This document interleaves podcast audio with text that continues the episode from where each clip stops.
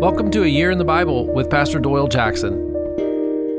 Day 32, Exodus chapters 39 and 40, and Leviticus chapter 1. Ready, set, worship. Yeah. So, how would you feel about hiring a worship coach?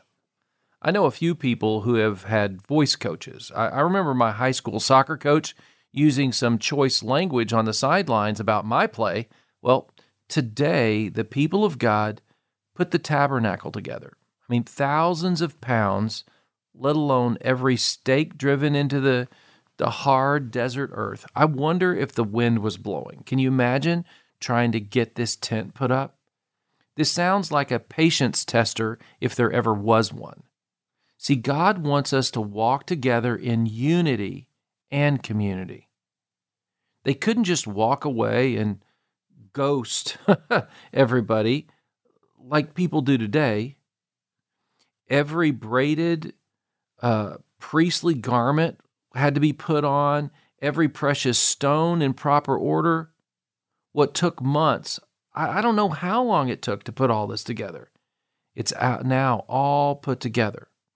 Exodus 39 32 so all the work on the tabernacle, the tent of meeting, was completed. The Israelites did everything just as the Lord had commanded Moses. Then they brought the tabernacle to Moses. Wow. Can you imagine? You think they were nervous as they presented it to the Lord and to Moses?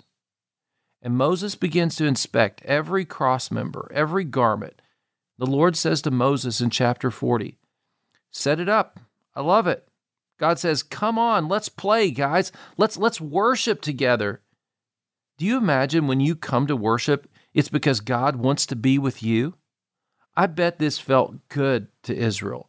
It was after all these years, God is with humanity in the garden, but now he's with them again in the desert. See, God has always wanted to be with his people. It's always been about relationship with you. As you close the book of Exodus, feel God's love. Exodus 40, 34. Then the cloud covered the tent of meeting, and the glory of the Lord filled the tabernacle. Moses could not enter the tent of meeting because the cloud had settled on it, and the glory of the Lord filled the tabernacle.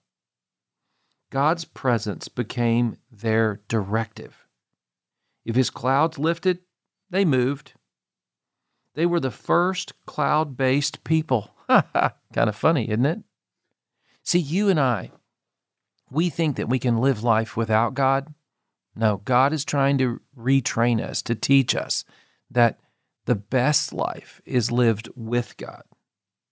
As we open Leviticus, God begins to instruct them on daily life and worship with the living God. As we read God's word, it gives us light and life. So let's pray. God, speak to me in your word, direct my path, teach me to live worthy of your love. Amen.